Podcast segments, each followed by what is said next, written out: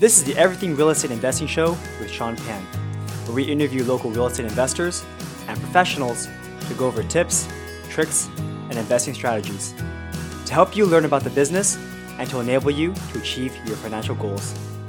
And now, welcome to the show.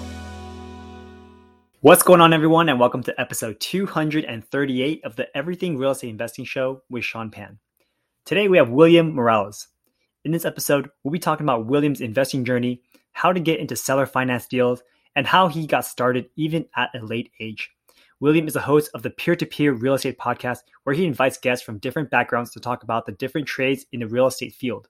So, if you want a better understanding of the different roles that support the real estate industry, then definitely check out his podcast. And if you're a new investor and you aren't sure about where you need to start, then you need to listen to this episode. And this real estate market is still incredibly hot. So if you're looking for a hard money loan for your fix and flip projects, or if you're looking for a 30 year fixed loan for rental properties with rates as low as 4%, then you can contact me at Sean at everythingrei.com. That's S E A N at everythingrei.com. Let me know that you're a podcast listener and I'll give you a discount on our processing fee. And now, on to the show. William, thank you so much for being on our show today. Go ahead and introduce yourself and let us know who you are and tell us what you do.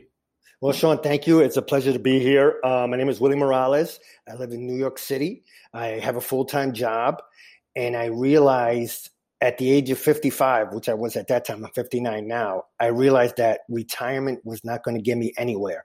I would have to work another maybe 20, 25 years to like 75, 80, and that scared the hell out of me. Um, so I bought my first property in 2017, uh, September. Uh, it was, I had seen a video about seller financing. And I, when I saw the video, I said, that's what I want to do.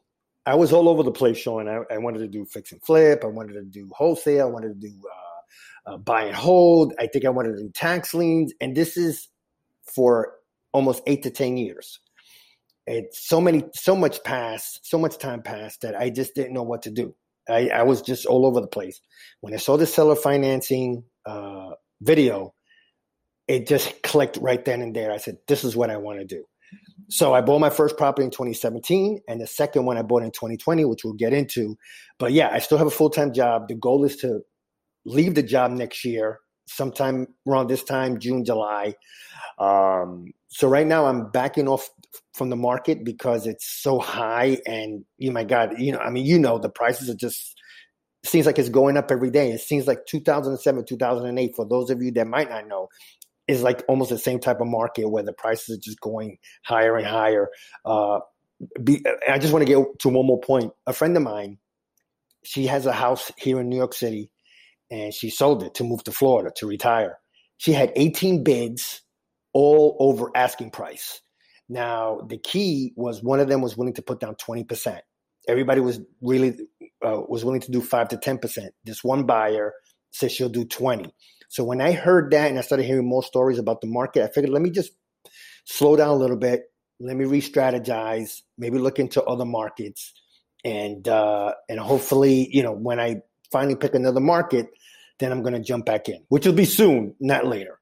Uh, I think it's so interesting because I feel the same way. Like in 2016, I got into real estate investing. We're buying a lot, and the market went up.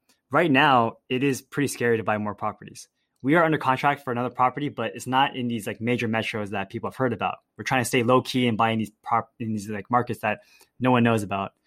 Um, but I have heard the market is actually softening now. Like we're getting less bids than before. People are yeah. no longer putting in non-contingent offers. They're probably putting in with some contingencies, and we might see a slowdown in the fall.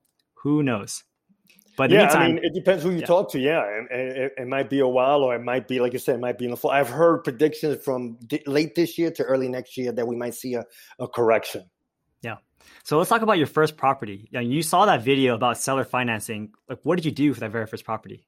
Well, when I saw it, and I and I, uh, it was a guy. If you don't mind me mentioning, his name is Mitch Stephen, and he had a book called The Art of Owner Financing. And I definitely recommend that for your audience or anybody that's interested in um, creative financing. Uh, so when I saw the video, I saw it like two or three times, and I heard about creative financing, but for some reason it just didn't click. I heard it from other investors, but for some reason this guy made it sound easier that I understood it. you know, so this was as a, this was in October, November of 2016. So the following year, 2017, I just started studying. I started looking at markets. I just, you know, tried to find a team. And in September of 2017, I called a realtor, realtor.com, and I saw a property in, in Pittsburgh. I picked that market. I put 50,000 and under. Uh, the zip code that I picked was 15210. So your audience can look at that, that, that zip code. And, um, so I called a realtor. The property was 27,000 it was I think a foreclosure and bank owned. Uh, I called the realtor and I said, "Listen, I like this property. It looks in good condition." You know, and they had like maybe 15 to 20 pictures, but it was on the market too between 90 to 100 days. So I said, listen, I will buy the cash for $8,000. The realtor said, no, that's too low. The bank's going to say no, which they did. Uh, so I said, okay, at least, you know, I got off, off that, you know, that, uh, my chest that yeah, did I try? And I was nervous, but I figured what the hell. So anyway, and I explained to the realtor what I wanted to do. So anyway, two weeks later, the realtor calls me and says, Hey, the property's still available. Is your price still stands? And I should have said no, Sean. I should have, I should have went down to five thousand. But I was so happy just to get something because up to that point, by the time I, I started in real estate being interested in 2007. So for 10 years, you know, I bought real estate stocks and things like that. But uh, so I, I said, okay, again, I wired 8,000. Uh, so I told him I need a buyer. So he said, oh, we have a list of that. I said, I'm looking for anyone under 700, between 650 to 700. So within two weeks of me buying it, he found me a buyer, which that was luck. Usually, you know, it might take a while, it might take a month or so. And um, so I bought the property for eight thousand. I put it back on the market for twenty seven thousand. Same price that the bank had it. I got ten percent from the tenant buyer, uh, really now buyer because he's in charge of everything, and um, and I found a loan servicing company. Um, the uh, the title company it was I think it was um, recommended by the realtor, and once that was done, the paperwork was easy, which is a HUD, a HUD one statement. I got 10% down payment. I wasn't going to ask for a lot. And he's been paying me, the gentleman that's there, never met him. Uh, he went through a credit repair uh, company. He because I was holding the mortgage. So basically, that's what I'm doing. I'm, I'm the bank. So every month I get 34207 less $35 that the loan servicing company collects. So I'm so I'm cash flowing 307, I think 07 per month. And, you know, for this coming September, is four years. Now he could cash me out anytime he wants, but he hasn't. Um, but he's in charge of all the repairs, any maintenance, that's all him. I'm just like Bank of America, Chase, any of those guys. And um, and it worked, you know, and I said, Oh my God, this actually does work. Um, but I looked for properties under 50,000. I looked in Pittsburgh. I looked at Kansas City. I looked in St. Louis. Uh, and then how I did my research was um, in Pittsburgh, I called a property manager and I asked him, Hey, I'm looking to uh, invest in this area. I gave him the address. And I said, If I get it, would you manage it? And he said, Yeah. So when I heard that, I think I called two property managers and they, and I just Googled them and when they both said yeah, then I said, okay, then I might I might be in a decent neighborhood. And that's where I'm pretty much I'm at right now uh, for my first property. It took 10 years because, like I said, I was all over the place. You know, I, I suggest to any audience or anybody that's listened to our show, you got to pick one niche and stick with it. Don't be like me, uh, shiny object syndrome. I was like that all over the place for oh, 10 years. At least took action. So that's cool. 10 years later, and I think for most people, again, I think the fear of potentially losing money is greater than the desire to be like financially free. So they're like, I don't want to do anything uh, and potentially lose something versus like try something new and then get some experience and then be able to go forward with that. Yeah, once you get your first property, you know, it's then the second one becomes easier and then the third and the fourth. Um, yes, I was, listen, I, I'd be the first one to say I was, you know, scared as hell to make that first leap. Like I said, I saw the video in November, October, November of 2016. It took me to September, almost a year later, because I wanted to buy that one more book. I wanted to get that one more podcast. I wanted to uh, do more research. So much research you can do. You, sooner or later, you got to just have faith and pull the trigger. Yeah. It's pretty cool that you mentioned Mitch Stevens too, because I've been on his podcast. He's been on my podcast. I didn't realize he was so prolific in this like seller financing world. And you'll be able to learn something yeah. from him and it was a friend of mine who sent me the video because uh, she's more into wholesaling. But I guess you know we talked about you know seller financing. But when I saw Mitch Stephen and I just kept on watching the video, and I started watching a lot of his videos. I bought his book, The Art of Owner Financing, and I'm like, oh wow, I get it. Where you know he has private lenders, pretty much as my cash. Um, eventually, you know, when I get a couple of more properties and I feel comfortable that I says, hey, listen, I have collateral here. If you lose this property, or, or if you you know if you think I'm going to pay you, you you you're in first position. So that's what Mitch does. You know, that's his forte and niche, where he has uh, uh, the person that's financing his property the first lien position, and that means he, if anything anything happens, they take over the property. Yep, yep. And why would you decide to go through this like seller financing route instead of just buying the property and holding it as a long term rental? You know, I, I I wanted to do that, but then I realized that I, to be honest, I didn't have the 20% down. My credit was good, so I didn't have to worry about that. But I figured this, I wanted to own it outright. That's that was my my niche. I wanted to do that. I wanted to own it outright. I didn't want to have, uh, you know, be beholden to the bank or anybody else. I'm not saying that I will never do uh, private money, but if I can avoid the bank for now, that's what I want to do. So I figured I I rather own it all I got to do is I the money that I get every month I put away for taxes and insurance just in case. Um, and I thought about holding, I really did, but then I knew that if any repairs happen or any issues, then I'm responsible, even though I could get a property manager or a handyman. Not to say that I won't do that in the future, but for now, I needed that safety net of having that property there and not having to worry about uh, maintenance issues or anybody calling me at one or two in the morning that you know their light bulb broke and they need someone to change it you know? So that was my issue and i said this is this is what i want to do. I wanted to definitely go uh, the creative financing route.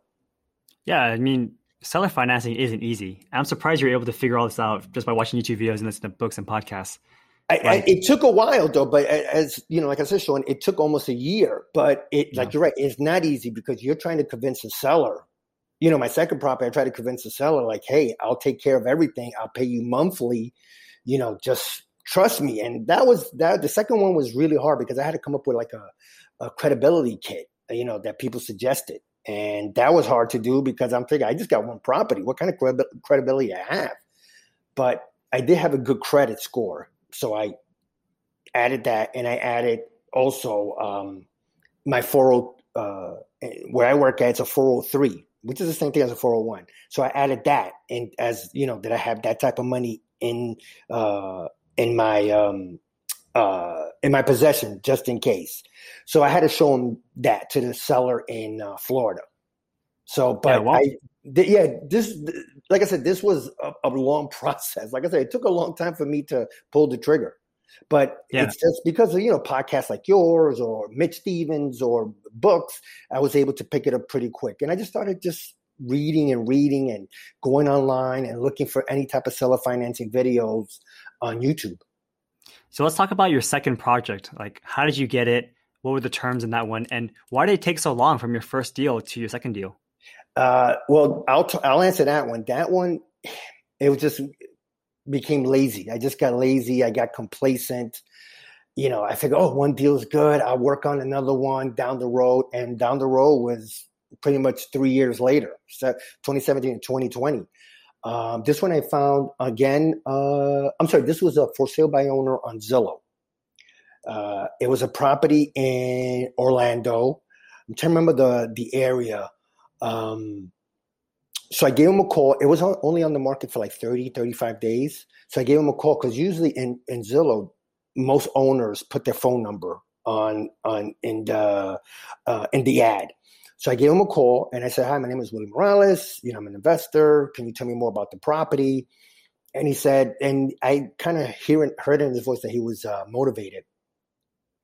So he lived in Florida. He wanted to move to Georgia to be close with his family. He was an older gentleman, probably maybe a little, a couple of years older than me. And if I remember correctly, I think he was retired. So anyway, so he wanted like 270, I think it was 275 for the property. And I said, listen, I'm willing to give you the price if you let me do terms. He didn't know what term was. So I explained it to him. It's just like layaway, delayed cash sale. Again, he didn't get it. So I said, listen, if I send you something through email, would that work? And he goes, sure. So I sent them pretty much what I gathered through my studies, uh, the benefits for a seller. You know, consistent cash flow, no repairs uh, done, uh, maintenance issues that I take care of. If the house gets damaged, I pay for it. You know, I give him all insurances, no fees, no commissions. Um, after a few days, he decided to go for it. So it was a three year term where I'm paying him, I think, $1,600 a month for three years. And I, like I said, I take care of all the repairs, maintenance issues, everything. I found a tenant buyer through a realtor. Uh, I have a brother that's out there, so he was my eyes and ears. So he was able to go to the property, look look at it, took pictures, send it to me, and I liked the way it looked. And I asked him would he live there. He goes, yes, definitely. Um, so the realtor he recommended this young lady, probably in her early to mid twenties. She's a hustler, and I said, listen, this is what I want to do. I want to get me a buyer, a tenant buyer. Again, look for any anything with a credit score of under seven hundred and but this time I had the credit repair. I had the title company because again, from 2017 to 2020, I was gathering some type of team, even though they might not work for me directly. But with the interviews that I've done in the podcast and with other podcasts that I listen to, I just wrote down a bunch of names, title company, mortgage broker, things like that. And we found a buyer, or she found a buyer. I think it's a, uh, a married couple, if I'm correct and um, they pay me seventeen fifty, so I'm getting one hundred fifty dollars a month cash flow. I bought the property, I think if I remember, two seventy, and sold it for two eighty five. So it's only a fifteen thousand dollar gap, and it gave me ten percent down, which was twenty eight thousand dollars, which is more than I've seen in years. so, and now their term is two years. So now by next year, or in fact by the end of this year, they have to close because I don't want to take that chance and wait another year because then I have to have an extension from the owner, and I don't want to do that because he wants to cash out right now. So I'm paying sixteen hundred a month. I'm getting seventeen fifty from the tenant buyers. I've had different people who um, do seller financing. Again, I, we had Mitch Stevens on the show a couple of months ago. Yeah, and they went through this whole process already. So it's it's good to get the refresher and understanding like okay Mitch does it, well, he does like thousands of properties, right? Oh my God, I know. Hundreds of properties a year.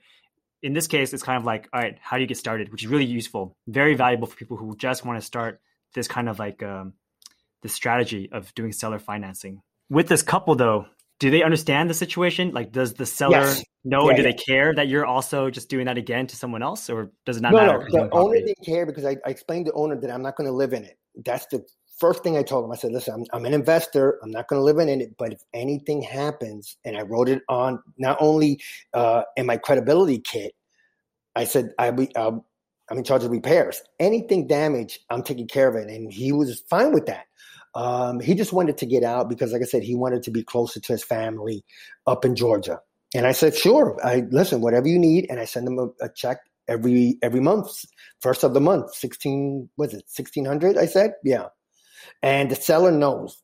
Uh, I mean, the buyers, um, their credit score wasn't good. I told them that you know you have two years to get your credit straight, and again, that's too long. Usually, the the how I say the uh, the suggestive is you give them one year. But for some reason, I gave them two. They gave me ten percent down payment. I got a fifteen thousand dollar buffer between what I bought it for and what I sold it, and then I got the hundred fifty dollars a month in in a, in a spread. And I don't touch that. I just put it away just in case. The twenty eight thousand I got for a deposit, um, I again I, I didn't touch it. I have it there just in case if I need repairs. But yeah, they know that they have to close within a certain amount of time or sooner, and the goal is to cash them to cash me out, and then I cash out the seller, and then look to do that all, all over again. Got it. And what's your plans to find more leads or more deals? Same thing. Uh, the realtor, I gave her a month's uh, rent as a commission, and then I gave her a bonus. Um, so she's going to look for properties for me. But the thing is, though, Sean, in Orlando, uh, the owners that I try to contact or I have contacted, they really don't want to do seller finance. They want to just cash out right away. So I'm looking back in Pittsburgh. I'm going to look at Kansas City. I'm going to look at St. Louis. You know, the smaller markets, like you said, they, we don't talk about uh, Memphis. Alabama, Birmingham. If your audience goes to like realtor.com and look for 50,000 and under, you'll see tons of properties that are available. So I guess you need to find a special certain someone who's okay with seller financing. Yeah, I mean, the older that's all person because, wants cash flow, right?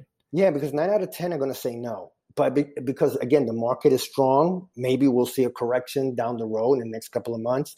But since the market is strong and these people are getting multiple bids on their properties, um, you know, it, it's it's a crapshoot because you know you you you might reach to hundred a week, and that's what I was doing. I was at least five to twenty. I'm not hundred a week, about hundred a month. I was reaching out to two to five sellers a day.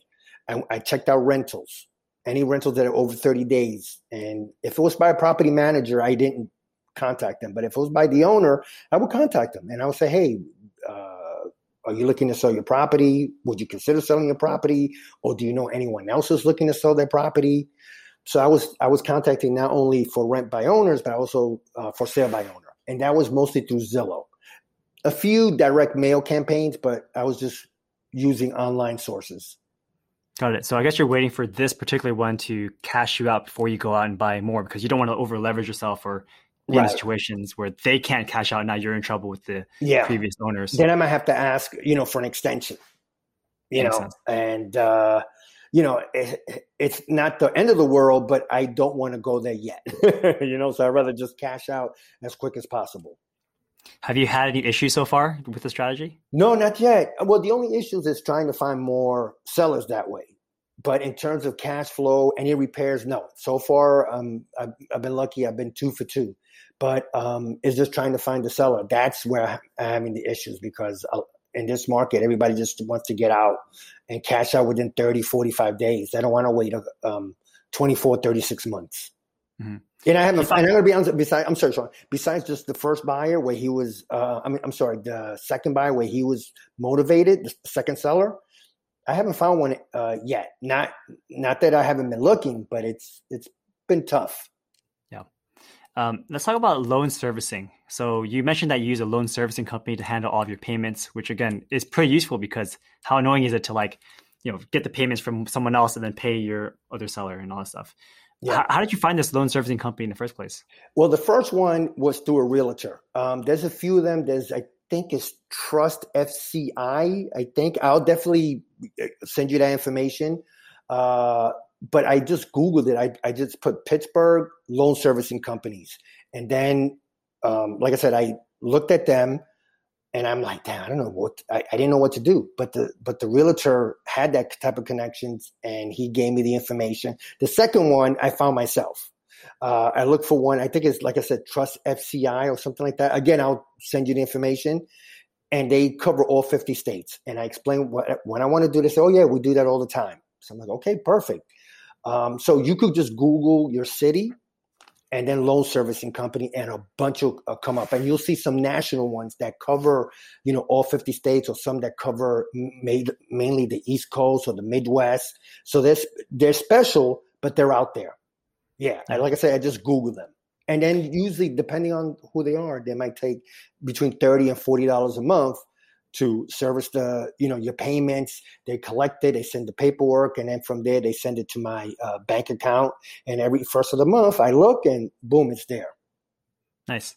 Um, I know we have loan servicing companies for like the hard money lending side. Like our company, we do use a servicing company.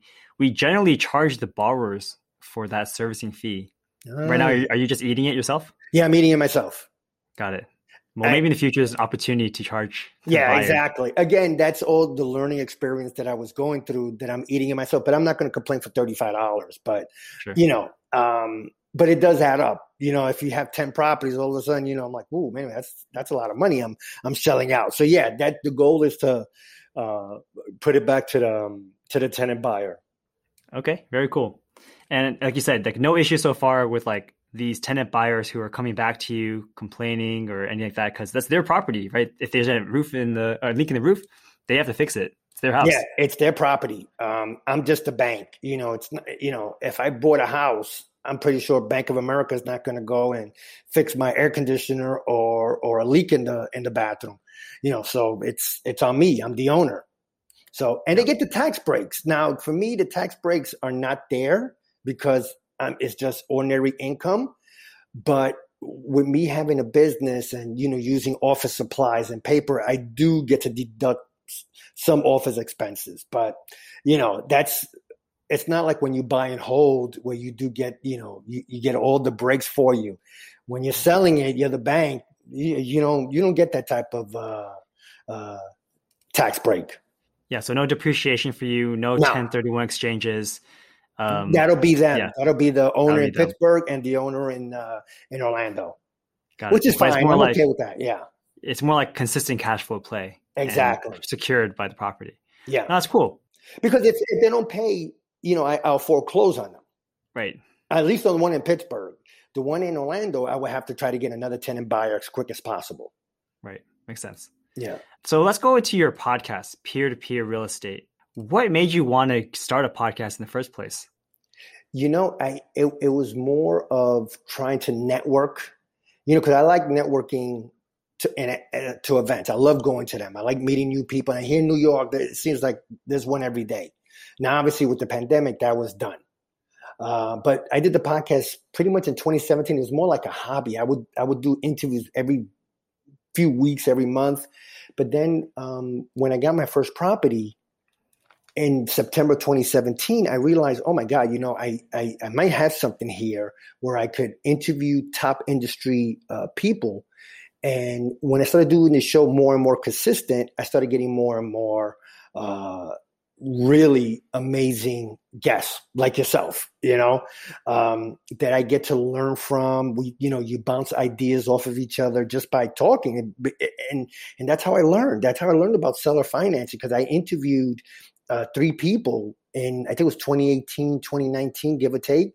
They were all in creative finances. So again, I bought the book. It, uh, the guy's name is Chris Prefontaine, and I bought his book, which is called Real Estate on Your Terms again, it just learning this stuff and and getting to know people or at least talk to them, uh, you could just pick up so much. You know, it, it's it's not only uh, a networking type of situation, but it's also you learn. You know, you pick up things here and there that you might not have done if you don't have if you don't have a podcast. I'm not saying you, you you're gonna do it, but I did learn a lot.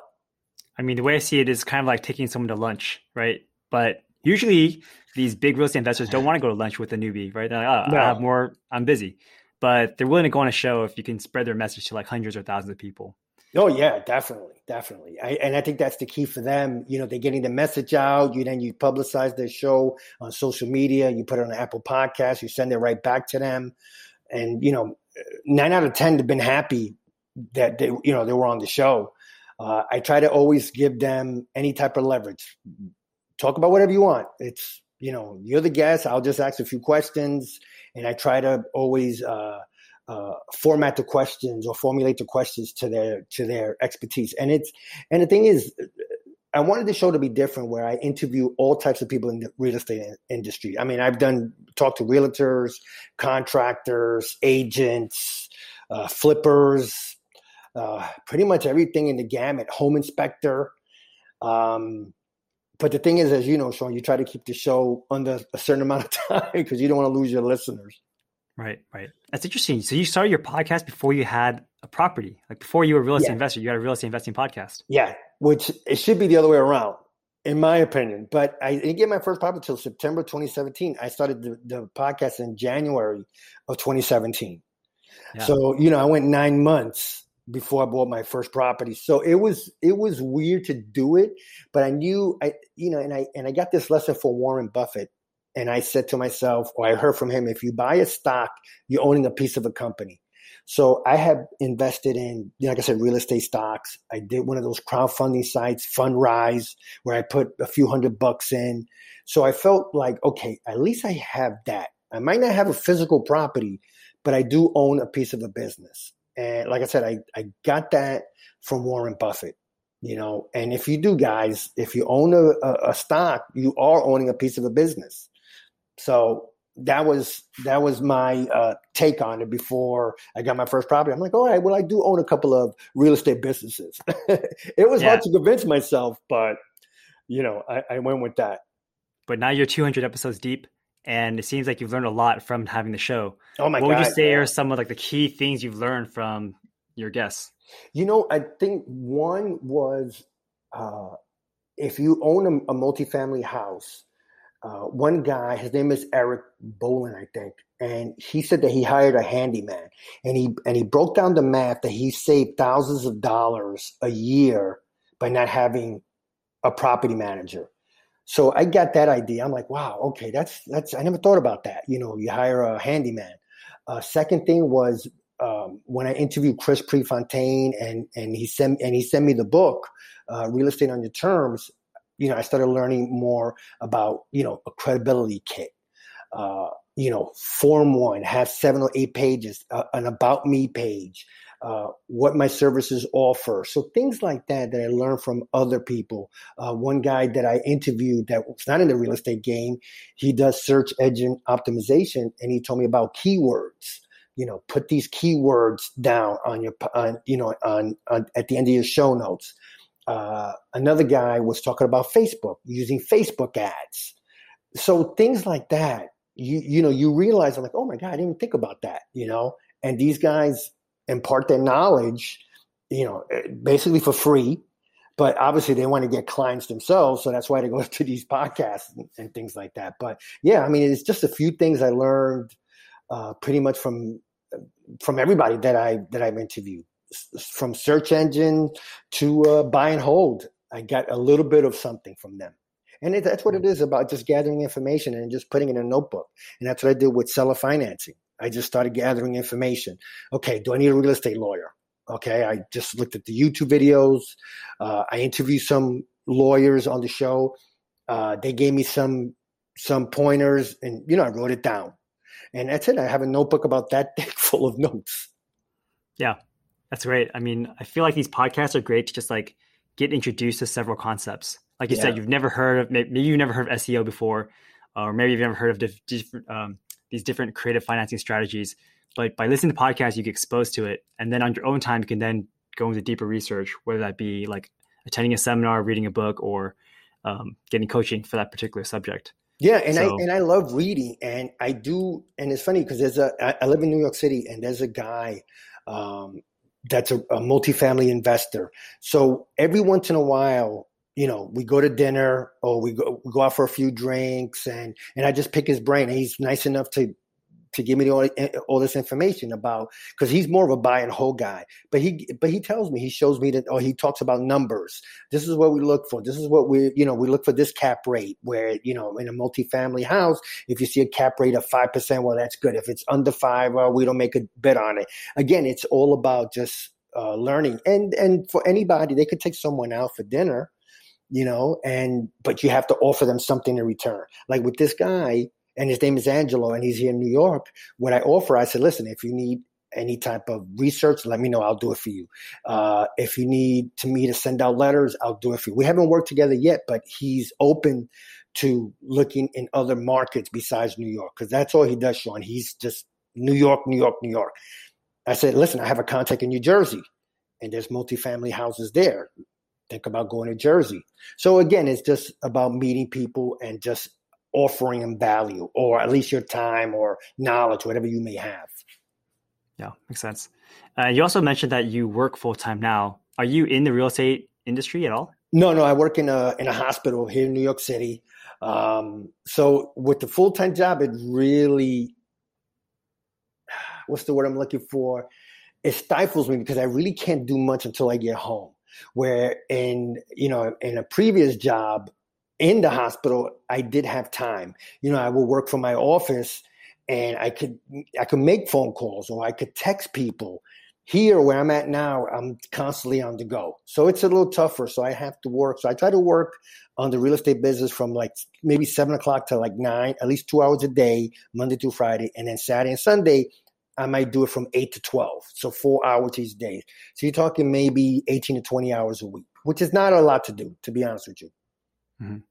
And so you said next year you might leave it full time, and then you're going to go the goal. Yeah, that's the goal. Okay, I, am thinking about doing it. Really, you know, I start. I'm formulating a, a plan. Which the, the the biggest thing, guys, if you're gonna leave, is going to be your health care, and if you have any major bills or credit card debt, You know, you got to factor that in. You know, maybe you could get a part time job and then get into your business, but factor in all your expenses, especially the varied expenses. You know, if you have electricity, one month it might be 30 bucks, the next month might be 60. So you got to, um, check those uh, those type of expenses out. But it's it's I don't think it's impossible. It's just you got to do the math. And the biggest thing is healthcare because when you leave your job, you don't have that anymore. Right. So that's my first thing I wrote: healthcare. You know, uh, making this much per month. You know, and then uh, getting rid of the you know credit some of the credit card debt, things like that. You have to take that into into consideration. Food, clothes, all that. There's about at least eight to 10 items that you have to consider before you uh, go full time. Yeah, so I mean, you have 12 months to save up for that, and also generate some more passive income streams, so that when you leave, you're you're good to go. Exactly, and that's the key. That's why I want to get, you know, I, I want to go back at it full time. Like I said, I try to do two hours a day, and and basically just looking at markets because when you look at a market, Sean, and you know this, I live in New York City. If I'm looking at Pittsburgh or St. Louis or Kansas City. I don't know anything about those markets. So you got to have boots on the ground or trying to find boots on the ground. Or, and you got to do your, your market study. Are people moving in there or are they're moving out? You know, so that you got to take that into consideration, the people, the inflows and the outflows of, uh, of a market and the price point. Well, best of luck with your new journey. So, William, it was great to have you on the show today. Do you have any last tips for our listeners before we end our show? Yeah, guys, pick one niche and stay with it you do not need to be like me where you jump from niche to niche because it'll take most of your time and you're not finishing anything. Pick one niche. If you want to do wholesaling, do wholesaling. That's it. Nothing but wholesaling. Buy books, uh, listen to Sean's podcast, listen to other podcasts on wholesaling, and just stay on the course. Do not waver. You know, I waver too much because, like I said, I wanted to do tax liens, tax deeds, buy and hold, fix and flip it took me, like I said, almost 10 years until I found seller financing that that's what I wanted to do. So just pick one niche and stay with it. That's great words of advice because I know a lot of people who have that shiny object syndrome where they first want to get into wholesaling, then they think flipping is better, then they think multifamily is better. By bouncing back and forth, they never really gain any real traction. And they might do a few deals here and there, but real estate investing is very much an exponential game. Yeah. Like as you do it more and more, you get better contacts, get better pricing, and you just do better in your business overall. So pick something yeah. you like. Every strategy works, right? Everyone is successful in these niches. Pick the one you like the most, and then just go with it. Yeah, I mean, it, it's it's not hard. I mean, I think it, it and and now the education's there. Like I said, you listen to Sean's podcast or any other podcasts, uh, YouTube videos, and just you know, if you're going to pick wholesaling, then stay with wholesaling. Learn the rules, you know, the state rules, because now there are states that are I won't say outlawing uh, um, uh, wholesaling. But for some, I think it's Pennsylvania and Illinois that you might need a license, or you're going to have to work with a realtor that has the license. You know, it'll cut into your pie, but it's but if you want to go to those markets, at least know those markets and why you know they're doing that, why they're going to you know possibly have you get a license. And it's not the end of the world. It's not the end of the world. Like I said, just um, um, pick someone that that can help you. Nice. So, William, where can people find out more about you? Uh, they can go to peertopeerrealestate.com. That's peer to number two, peerrealestate.com. Uh, we have blogs there and check out our past shows. And I'm also on Apple Podcasts, which is uh, peer to peer real estate podcast. Awesome. Well, William, thanks again for coming on the show and sharing your experiences so far. Uh, it was a pleasure having you on. Well, listen, Sean, thank you so much. I love what you're doing, and people listen to the show. thank you, Sean. I really, really appreciate it. I hope you enjoyed this episode. You can find the show notes and other episodes on our site, everythingrei.com slash podcast. If you live in the Bay Area, join our meetup group where we meet up twice a month in San Jose at meetup.com slash everythingrei. And if you thought this was a great episode, let me know what your key takeaway was and share it with a friend who's interested in real estate investing. Thanks and have a great day. This was another episode of the Everything Real Estate Investing Show with Sean Pan. If you enjoyed the show, leave us a five star rating. It will only take a second and it'll help a lot. You can contact me at sean at everythingrei.com. That's S E A N at everythingrei.com. Thanks and have a great day.